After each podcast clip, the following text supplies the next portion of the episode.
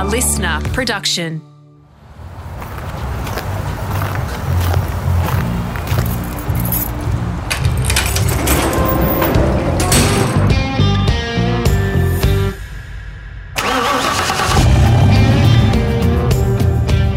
G'day, it's Rusty here at the start line, getting the countdown for part two of my podcast with World Rally Championship driver and US Rallycross star Chris Atkinson.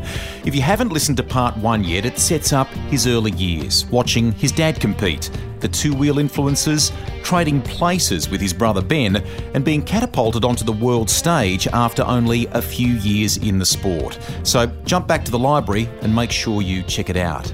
We begin stage two Part 2 by reflecting on his time in blue with Subaru and if there was one car that he had a soft spot for. I think the the S12B, which is basically as a car we made, we put band-aids on to make work. The engine was unreal. Like the the the engine was so strong. Like I, they were running six dynos 24 hours a day basically in Japan of the engine. So the engine was insane. Um, the times on rallies, which are power rallies like Germany and things like that, you could do some amazing stage time. Um, we put band aids on the diffs, basically, just made them more aggressive than they needed to be just to hold everything together. Um, we had fairly basic diffs compared to the uh, the opposition at the time, with their, some of their clever mechanical differentials, which could act like active differentials, um, which I learned later on. Um, and but we we just it, it, still was an incredible car to drive. So uh, where I'm picking at is like we were missing 0.2 of a second a kilometer or something. It's not like we were missing a lot, but we just knew that's where it was at. Um, and I think that's probably the car I got my best results in and most consistent results in. I was I was probably faster in that car than any other car, and when I got a lot of stage wins. Um, you see that car in tarmac spec. I, I think there's no almost no better looking rally car like that that 07 Subaru with the big wings, lowered, massive gold wheels that just looked amazing and was epic to drive. Can you pick a moment like there's there's podiums that you've had along the way in the World Championship, more than 40 stage wins. I think I saw you describe to someone once in that competitive nature that you have that you, you know to win a stage of to beat the best drivers in the world is is immensely satisfying and lots of ingredients have to come together to achieve that. Is there one that sticks out for you where you where you just look back and think man that was a joy to drive just nailed it and, and so on? That may be hard but is there one like that?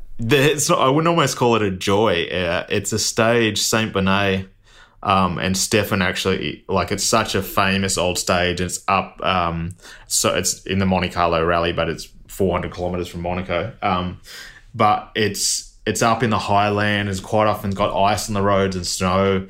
Um, they've done it in years in full snow, and the year we did it was patchy ice. So you're on a semi, basically a full slick, but you know you're going to have ice patches. Um, and the time I did on it, I think I took it call it 25 kilometers. I think I took 15 or 20 out of Petter and 10 to 12 out of Sébastien.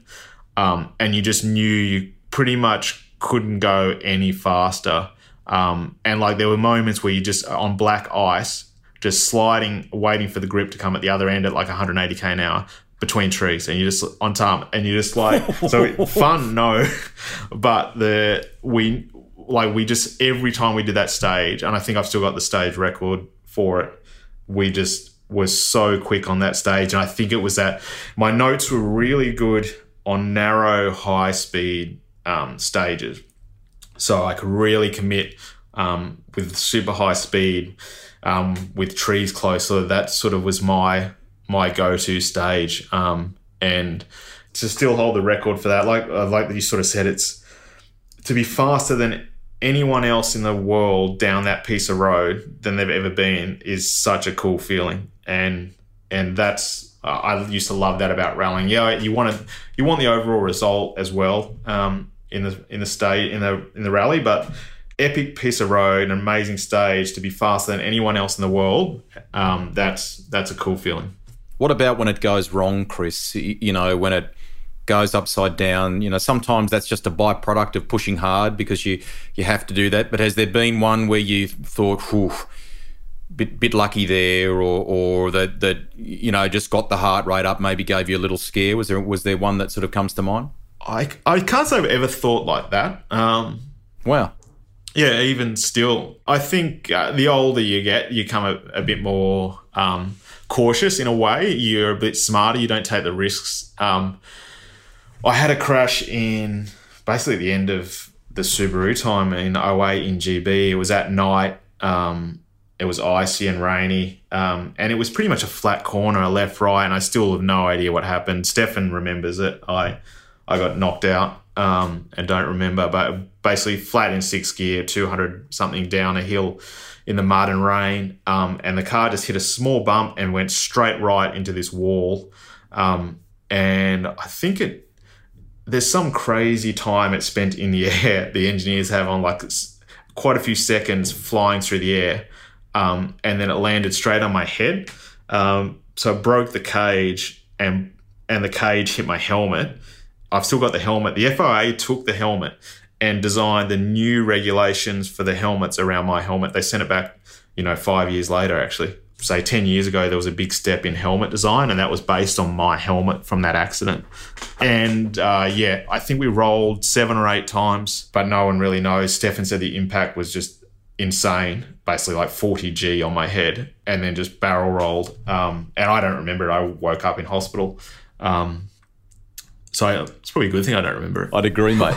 Tell me about the the development in the cars. In the, you know, you you you got to play in at, at, world championship level in different cars over more than a decade. Subaru prominently at the beginning of your your WRC chapter, but I mean, there's uh, miles at the wheel of a, a Citroen. You drove a Mini as well. We touched on Hyundai before. What what you know? How much did the cars change?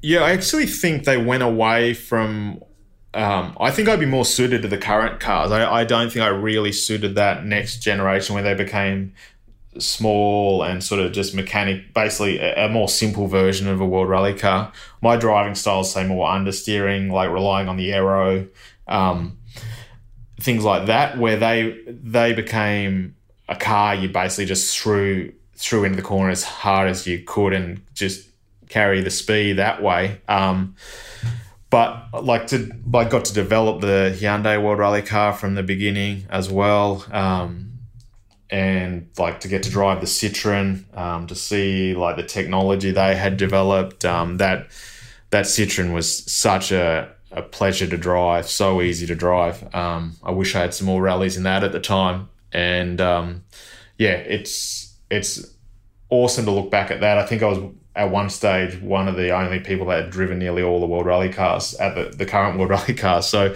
that's where I sort of became go to as a, a, test driver. But to get back to the level, because I had been so on and off, to get back to that level in WRC, I probably needed almost a full season again to build back up, and that opportunity never really, really came. Um, and that's that's probably a little bit frustrating to look back at it like that. Why when Subaru pulled out, there were no seats available. Um, funny enough that Citroen approached me at the end of 08 about leaving Subaru, and I guess my loyalty um, kept me there. And then uh, I just signed a, a multi year deal with Subaru going into 09, and that's when they, at the end of 08, they they pulled the the pin. Um, so yeah, that was that was sort of what sort of killed it off there in a way you probably can't go into detail, Chris, but I mean, would that have meant that you were, you know, who would you have been working with at, at, at Citroen at that, that stage? I mean, that careers are, are often, there are always stories of ifs, buts, and maybes, and people don't like to, to focus on that. But what was the potential in that for you? Uh, basically, it was just to be Sébastien's teammate there um, on a, a multi year deal. So it was great to be in that position when you look at the end of 08. Then I, I basically had two two offers um, going forward, and I must have had a year left. I, I, think I had a year left on my Subaru contract, or even two, um, and because I just signed at the start of that year, so you could have got out of it, but then also um, we felt like we were turning a corner. We had a new car coming. Um, things like that was going on. So, um, yeah, uh, frustrating, but that's the way it is. Somewhere here, some circuit racing opportunities um, come up too, because I know that I think from memory you've done some miles at Nurburgring. You paired with uh, Cody Crocker and, and, Dean Herridge to a second at the at the Bathurst 12 Hour in 2007. Did you enjoy the circuit stuff? Yeah, I enjoy it. I think um, it's people ask me this all the time, which is a funny question. It's like, oh, would you go V8 supercar racing? Like, I don't, I don't have a chance, you know, to the, to go up against those guys. They're so good at what they do in each area. Um, uh, you'd understand this. Like, it's each sport. It's same as guys can probably come rallying and will become reasonably good, but will they get that last little bit? No, it's it's that's the the decades of experience and the that given sport and something like a V8 supercar is so so unique in that way. And circuit racing, I think, when it comes to production cars, is is more um, achievable. And even the rallycross car, in a way, is basically circuit racing. Um, and it's so similar to a rally car, then it's that's easy for me to transition into. Um, like to get to do the Nurburgring 24 hour race. I think that was that was my first circuit race actually. So crazy. Um, yeah, that that was uh, such an experience, and like at night with um, fireworks going off and everyone's running full um, headlights and uh, like full rally spotlights. It was just like an insane atmosphere. Um, so then my second race was Bathurst, the 12 hours. So my first two circuit races were pretty pretty decent tracks. Definitely. You did get to drive Russell Ingall's supercar though. I know I know it may have been a uh, you know, a promotional opportunity or something or other. But you did get to sample it, didn't you? Yeah, no, I did a handful of laps, and um, they basically stuck me out straight in a full test day. Like there was 30 cars on the track. I had no idea what I was doing. So I was like, I think I pissed off a few of the drivers out there. Um, but yeah, no, it was good to drive that, and and then I got to drive uh, Michael Patrizi's Porsche after that. Um, and I actually enjoyed the Porsche much more, the Cup car, to drive in the supercar. It's sort of something I could uh, feel a bit better and trust a bit more. Um, so that was was something very cool to drive as well.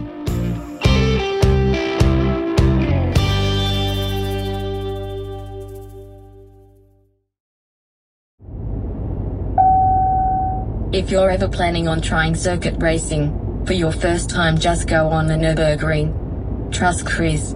You'll be fine.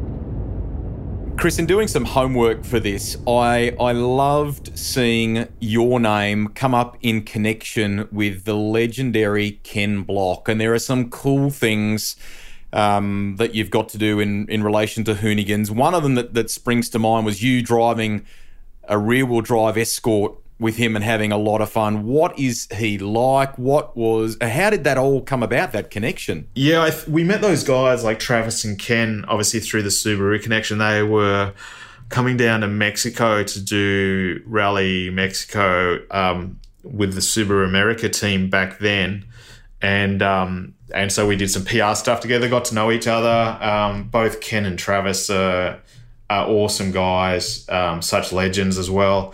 Um, and Ken is just such a, a clever dude as well. Like um, to create what he's created from basically a non motorsport person is unreal. Um, and he's got great skill and he's so motivated. Like yeah, he's made it happen. But you know, to start racing so late um, and be so successful, and and he understands it. He, he's just he's got he's always thinking. He's always got ideas. He pitches it like that's his background with DC shoes like that marketing, sort of promotional side, and he just brought it to a rally, and he was just having fun. Um, and yeah, to get to become mates with him, like I've stayed with him at Park City quite a few times, uh, go snowboarding with him. So yeah, it's um, it's been great to to have that friendship, and then to get to drive some of his cars as well. Um, that that escort, um, we all know how fun and how good escorts sound, and um, yeah, we just we were just messing around. We were trying to see how long we could hold a drift between like three corners at the time or something,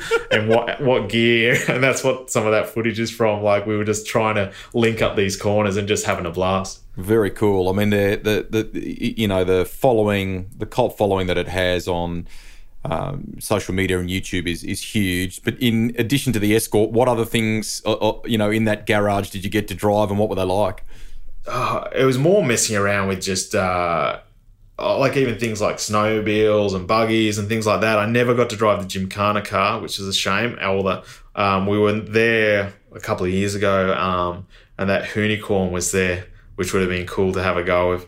Uh, so uh, I think at the time it was like 1600 horsepower or something.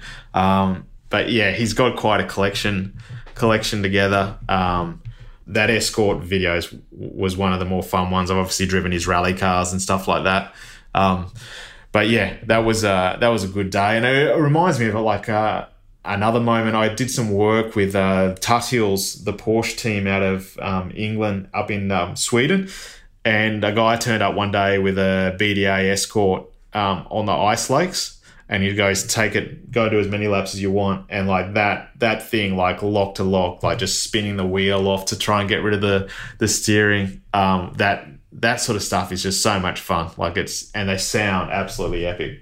How did the um the opportunity to to go to rallycross and to to sort of take on America and and you know keep your rally career going, but blend some sort of circuit racing with some rallying. It's a really unique discipline, isn't it? Yeah, I'd already been looking at rallycross um, as a potential avenue. I was racing in China at the time for VW up there, like I mentioned earlier, and I'd been to America a couple of times and checked out the rallycross, and I was actually trying to work on a deal with. Um, I had a relationship with Hyundai Australia, um, and we were looking at trying to get into rallycross over there with um, Rhys Millen, and um, randomly, I, I, am trying to remember how it actually happened. A guy I know at STI in Japan approached me um, to come to see if I'd be interested in coming to test a rally rallycross car over in the US. And there was a sort of relationship becoming between Vermont Sports Car, who run the Subaru America team,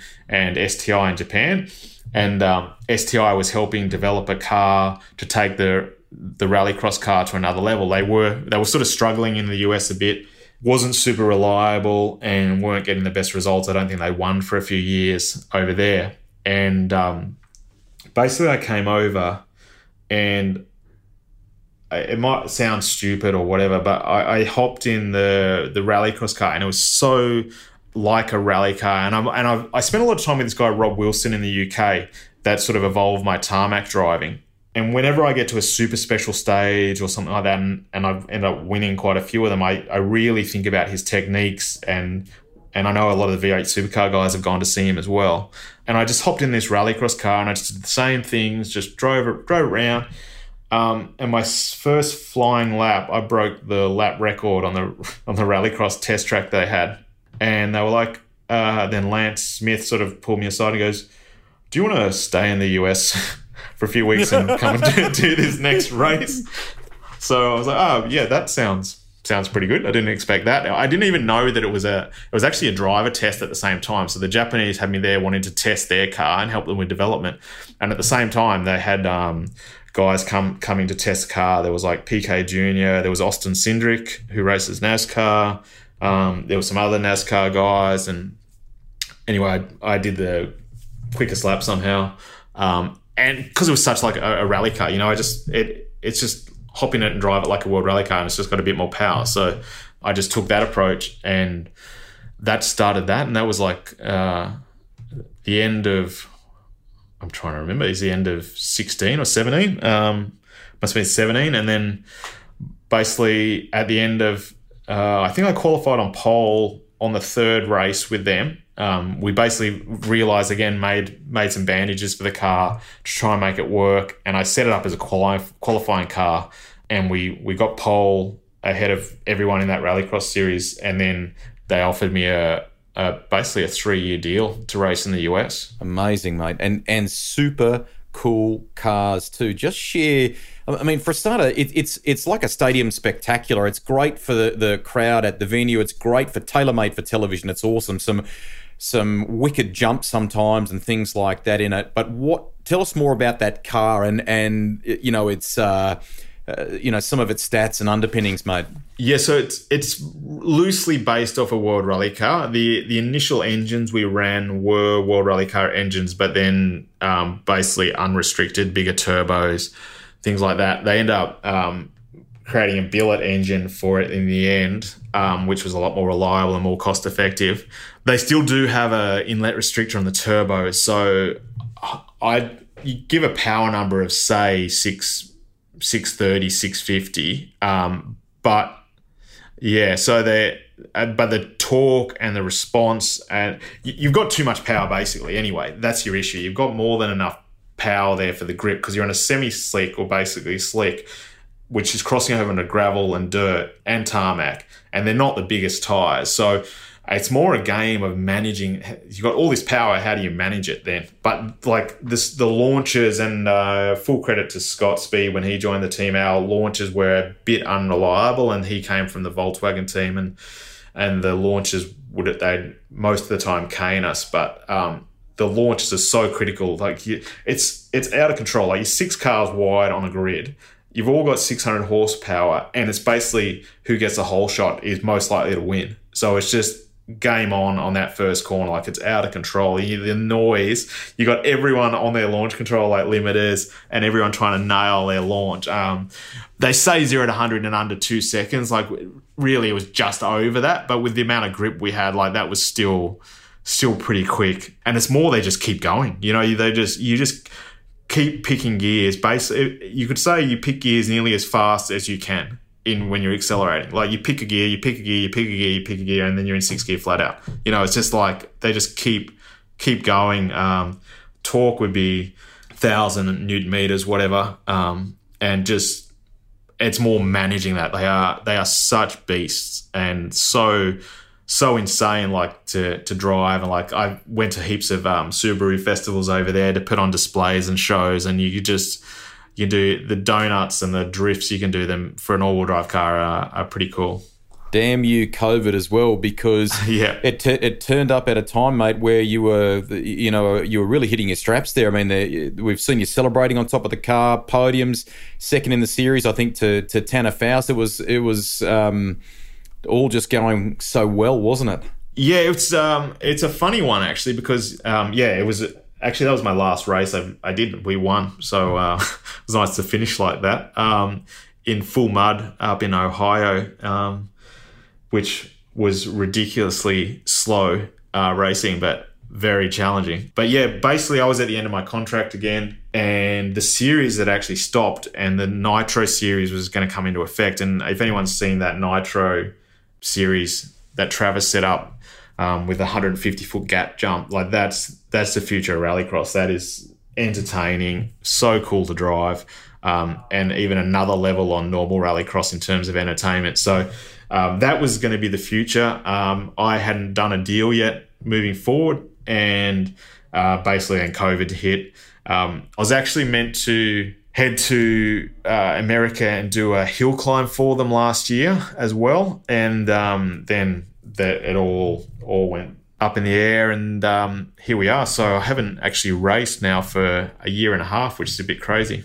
Definitely, but you have been kept busy steering things because you've hooked up with um, Alborz and Paul Maric and the guys at CarExpert, and you are there their designated test driver, and you've got a you've got a bit of skin in the game here too, haven't you? Are you enjoying being involved in that? Yeah, that was uh, that was a great um, experience to get involved with them, and uh, a big thanks to Guido Schenken at Hyundai said I should go have a, a coffee with Alborz, and all of a sudden I end up investing in their new business and becoming a performance um, editor, which is basically just getting to thrash some cars around Queensland Raceway um, every few weeks. So very, very cool opportunity. Um, and I love seeing how these guys like operate. They they turn CarAdvice into a sixty million dollar business, sold that to Channel Nine, um, and now basically have started again. But this is bigger and better and and much cooler. They've got big plans for this business. Um, I think the YouTube channel now is the number one um, in terms of minutes viewed, um, number one motoring YouTube video in Australia now, and that's in a, in just over a year. Um, I just did a video on the Yaris um, GR Yaris versus STI. So if anyone hasn't seen that, go and check it out. But I think that's got nearly half a million views already. So uh, um, different world for me, and a bit bit strange to be standing in front of the camera. More natural when I'm in the car doing those things. When I have to stand in front of the, the camera, it's a bit harder. But um, you're you're all over that. But for me, it's a bit bit daunting, but um, good fun behind the wheel, um, and sort of great to be uh, be a part of that whole team and and see what they're doing. I reckon the Chris Atkinson that used to take us for tours of his rally car in the early days when we try to get you to do some crook stuff for our coverage versus the Chris Atkinson I see now on these videos is a very different presenter, isn't he? Yeah, just a little bit. Maybe maybe learns a little bit over the years. A little bit more polished than some kid who had no idea what he was doing. That said, mate, the, the lineup, I mean, you talked about Yaris GR versus Impreza. I mean, there's been the Supra. Um, I think you're at the wheel of the Ferrari Pista at one stage. I mean, there's been some good cars already that you've had a chance to steer. Yeah, so we've got a basically a leaderboard set up. You call it like the Top Gear leaderboard, but we really wanted to make it um, sort of professional. We do like uh, like quite uh, rule orientated. We do four laps. Um, tire pressures are set at like manufacturer sort of standards, so we don't try and mess around with too much. We just keep it as it is, and let's see how fast this car is on the track. Um, GT2 RS is leading at the moment. Um, we actually didn't do a time in the pista, although that was incredible. It was uh, one of Alborz' mates' car, um, and it was just on a, a track day. I think that will give the the GT2 RS a run for its money. Um, just drove the new M4 BMW the other day, which which was absolutely incredible on the track as well.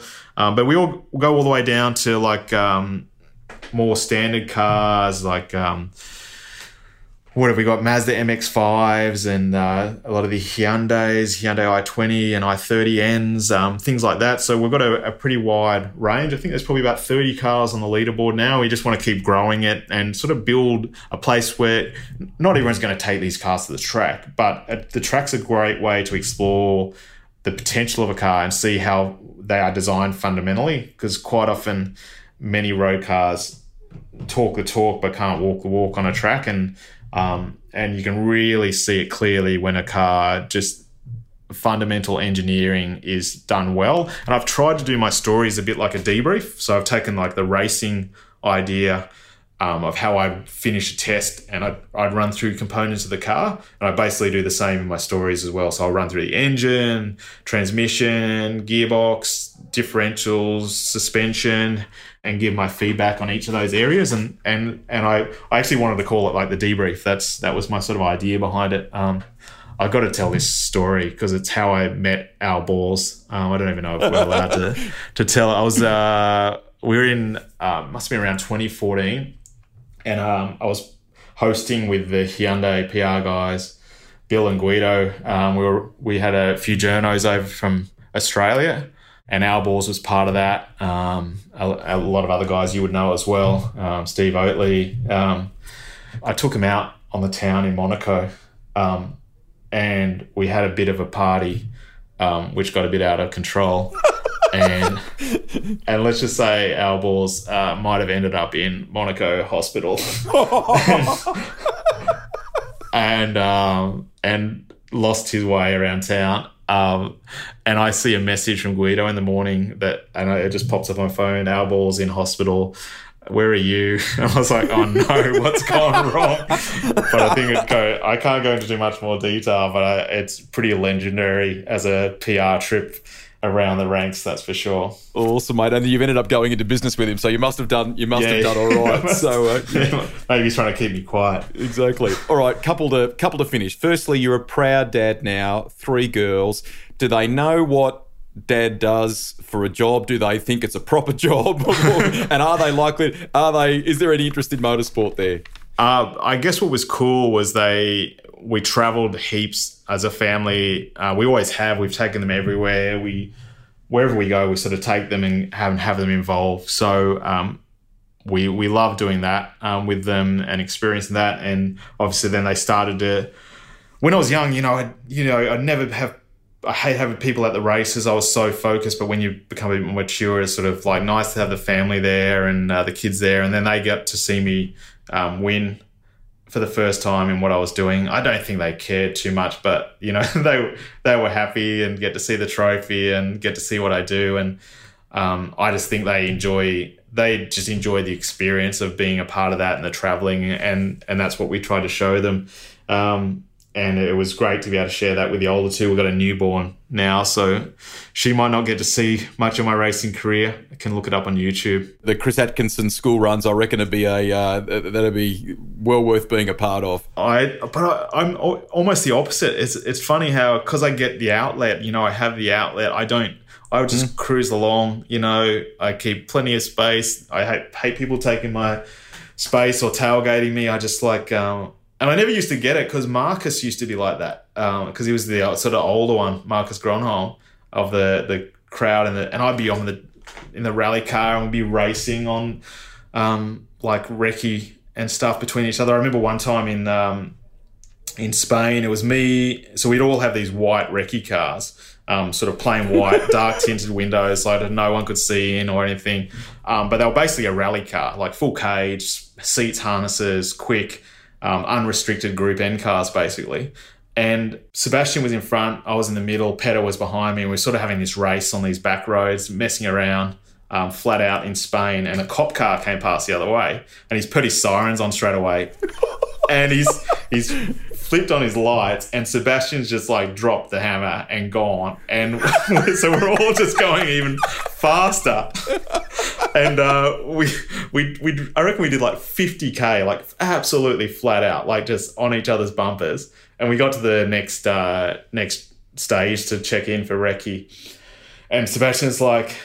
If he caught us, he can have my job. he's like left it at that. yeah, we were we used to run a bit of. Mar- I even well, I've crashed recce cars to be honest on in between stages racing. Um, which the boys didn't enjoy. But then Marcus would just cruise along. Yeah, Marcus would just be doing 40k an hour in no rush. He had kids, he was relaxed. And I sort of see that now in my own driving. I'm like, just just put the cruise control on. Um, it's it's very, very sedate.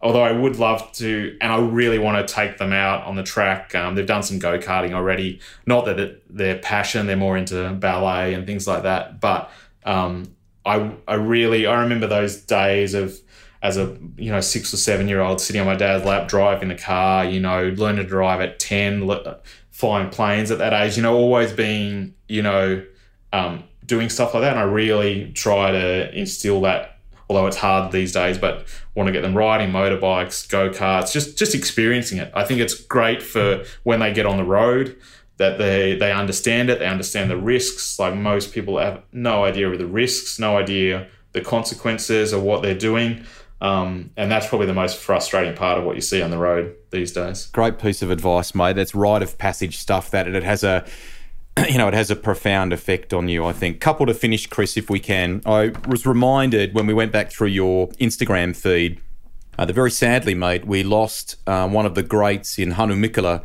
uh, early this year, and, and you crossed paths with him. You had you had a bit to do with him, didn't you? Yeah, I was fortunate. Um, to get to know Hannu. His um, son Vesa was my teammate in Suzuki in 04. Um, and Hannu was super supportive, um, like just just outgoing, encouraging, like just a great guy, um, just a legend of the sport.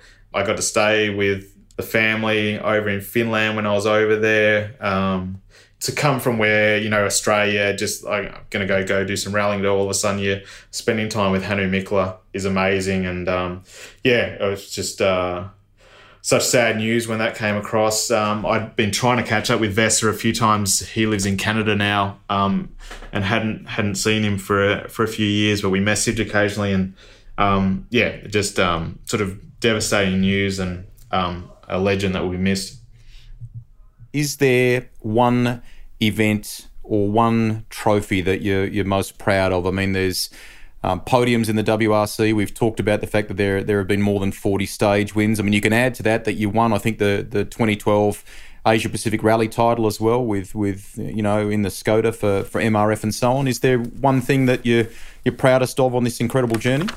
I think um, the podiums in uh, Monte Carlo and Finland would probably just stand out because they're such iconic rallies. Um, I would have loved. I led Rally Australia twice, um, and would have loved to have won that. Um, that would have been massive, and um, a shame that didn't happen. But to I think to stand on the podium in Monte Carlo, which is such a European rally, a tarmac ice rally, like nothing um, compares in Australia, and to to have that result um, is is pretty cool. That's something that I'll always remember.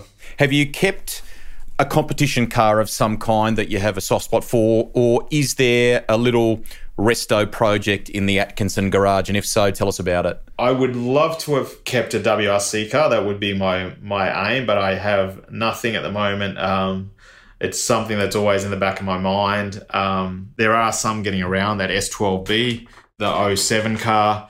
If I could come across one of those, um, that would probably be the the one. But yeah, no no projects at the moment. Nothing uh, nothing too exciting. I think I'm that busy with school runs and uh, and going to be for the next 20 years that um, that uh, that will be my my main focus. And uh, like even if my career is to end now, I don't know where we're at. Um, then like to have race cars for 20 years professionally is amazing and the experiences and the adventures uh, from it like to i think i've been to over 50 countries around the world like and it's not just going to countries it's going to places that you just wouldn't normally go um, racing in the gobi desert um, things like that. You just um, around jordan like south america it's just been that's just they're that some of the highlights for me almost more than the the racing results congratulations chris some amazing insights uh, along the way, and and uh, you've certainly ticked some boxes that we're all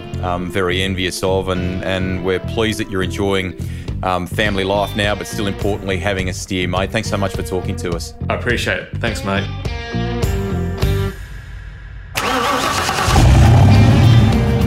Rusty's Garage is written and presented by me, Greg Rust.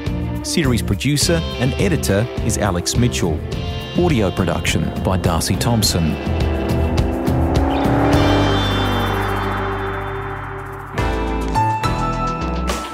Listener.